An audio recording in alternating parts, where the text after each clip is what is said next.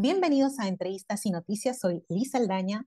Yo quería contarles que las Naciones Unidas, el 2006, nombró el 14 de noviembre como el Día Mundial de la Diabetes, fecha que según también la Organización Panamericana de la Salud nos da la oportunidad para crear conciencia sobre el impacto de la diabetes en la salud de las personas. Pero esta enfermedad lamentablemente también puede causar daño ocular. Esta enfermedad mal controlada es causa de pérdida incluso irreversible de la visión. Y para que nos explique por qué y cómo prevenir este daño, estamos con Carlos Wong, médico oftalmólogo y presidente de la Asociación Panamericana de Trauma Ocular. Bienvenido, doctor. Liz, muy buenas tardes. Muchísimas gracias por la invitación. Quiero aclarar eh, efectivamente que la diabetes y, se está celebrando justamente un día de prevención, ¿no?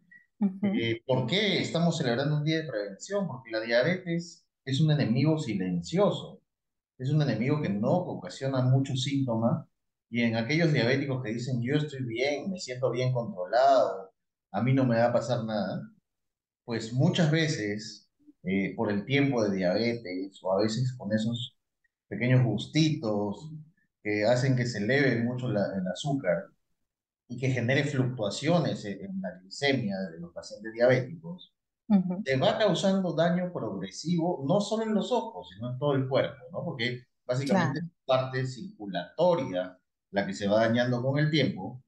Y acuérdense que la diabetes afecta principalmente a la microvasculatura. Entonces, los vasos más chiquitos son los que se van a afectar al principio. ¿Y dónde están esos vasos más chiquitos? En los ojos, en los riñones, en las piernas y en el corazón. Entonces, son cuatro órganos blancos que se van a afectar, pero hoy vamos a hablar principalmente de los ojos. ¿Y por qué? Porque los ojos nos permiten ver a través de un examen simple cómo están las, las venitas, cómo están los vasos, que son los que se comprometen por el daño del azúcar. Yo los comparo normalmente con que el azúcar es como piedras en un río. Y estas piedras en el río, a medida que van por los vasitos, por las venas, por las arterias, van dañando las paredes de los ríos, en este caso de los vasos sanguíneos, y hace que se salga la sangre del, cauce normal, de las venas, de las arterias, y esto genere que se ocasionen sangrados en la retina, los cuales nos llevan a que se mueran áreas de la retina y que se pueda producir un sangrado masivo o un desprendimiento de retina en el peor de los casos. Claro, ahora doctor, el Centro Nacional de Epidemiología, Prevención y Control de Enfermedades del Ministerio de Salud informó que hay más o menos, o que hubo, 9.586 casos de diabetes en solo en el primer semestre del 2022, ¿no es cierto? Entonces, hay una alta tasa de peruanos que padecen de diabetes. Entonces, dirigiéndonos a ellos, ¿qué tan peligroso puede ser la diabetes mal controlada?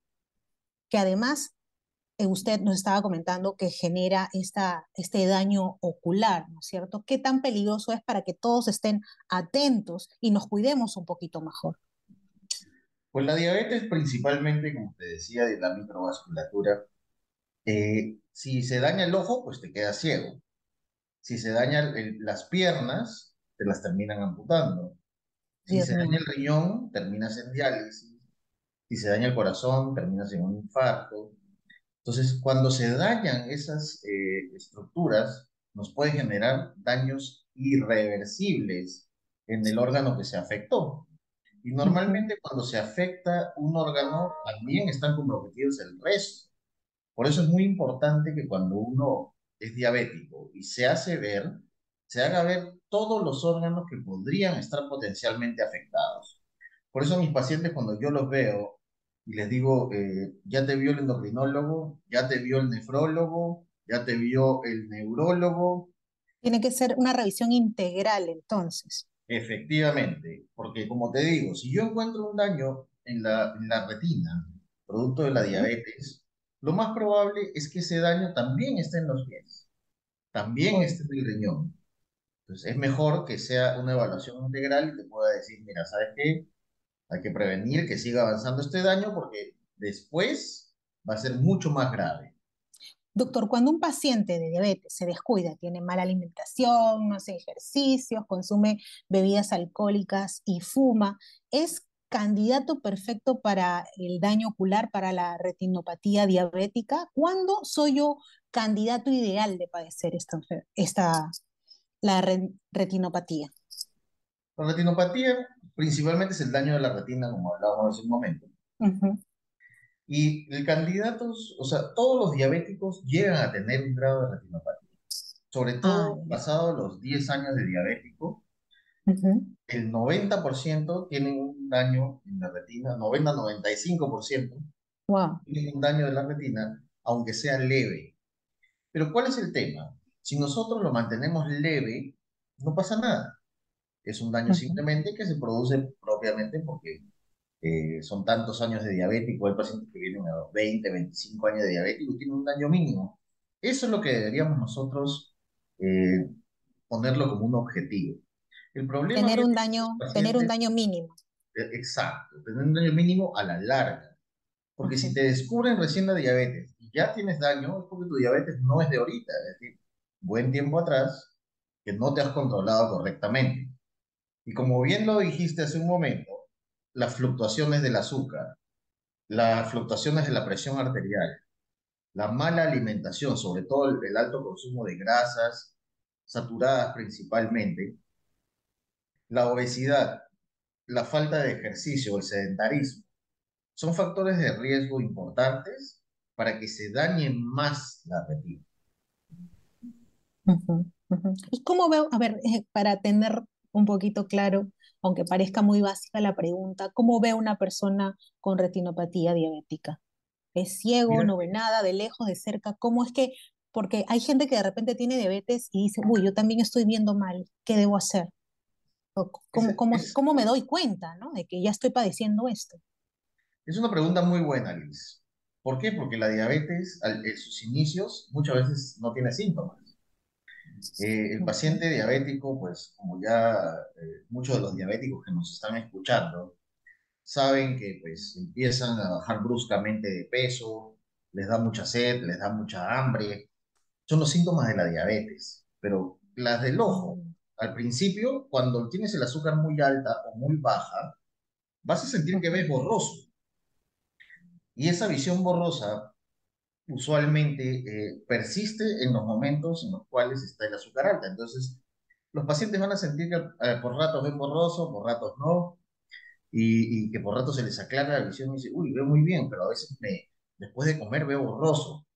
Esos son síntomas muy ligeros, pero en general no tienen muchos síntomas hasta que la retinopatía diabética avanza de forma importante y a veces aparecen los diabéticos de años que te dicen, doctor, veo unas mosquitas que flotan por ahí, unos puntitos, unas rayitas, o me bajó bruscamente la visión. Eso significa que ya el ojo sangró por dentro y ya se está mm. eh, entrando en una etapa más complicada de la retinopatía Es decir, de un momento a otro la visión se pierde. De un momento a otro, cuando hay un sangrado masivo, la visión se puede perder. Es correcto. Ah, ya, terrible. Entonces, esos son los síntomas que yo ya debería estar alerta. En realidad, el ideal es, antes, ¿no? Pero eh, con estos síntomas empiezo a ver borroso, empiezo a ver estos pequeños puntos, tengo que ir de inmediato al médico. Cuán importante es buscar un especialista para que nos ayude.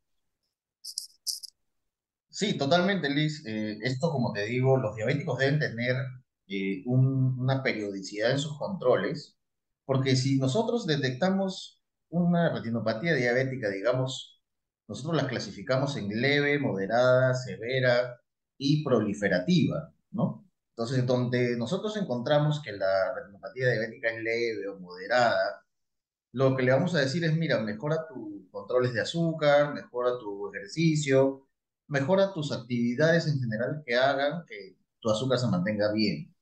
Pero si ya estamos ante un momento en el cual la retinopatía diabética avanza.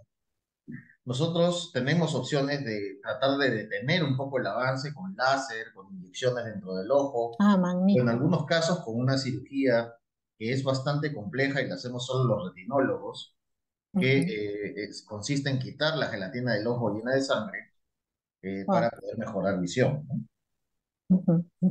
Ahora, para, pero para quienes aquellos tienen mucho temor, son diabéticos, dicen no, porque este, puede ser muy riesgoso hacerme una operación. No es cierto. ¿Cuál usted nos puede asegurar que este tipo de cirugías en diabéticos es positivo? Sí, el diabético tiene que estar bien controlado para poder hacer cualquier tipo de procedimiento, no solo en el ojo. Normalmente no, no a cualquiera se le hace en todo caso este tipo de cirugías. Cuando nosotros vemos un diabético que está con problemas, ¿ya? Hacer un láser es algo que no implica mayor problema. Hacer una inyección dentro del ojo, probablemente el, el riesgo es muy mínimo.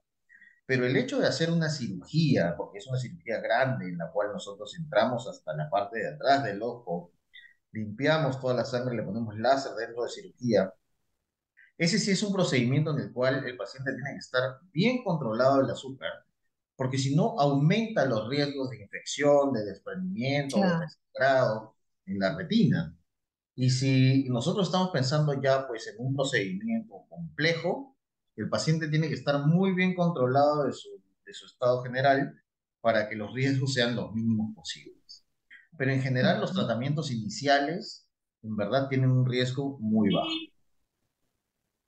Perfecto, doctor. Lo último que quería eh, preguntarle, y además es para que lo recalque, lo acaba de decir, pero nosotros necesitamos que, que lo recalque, que lo diga una y otra vez.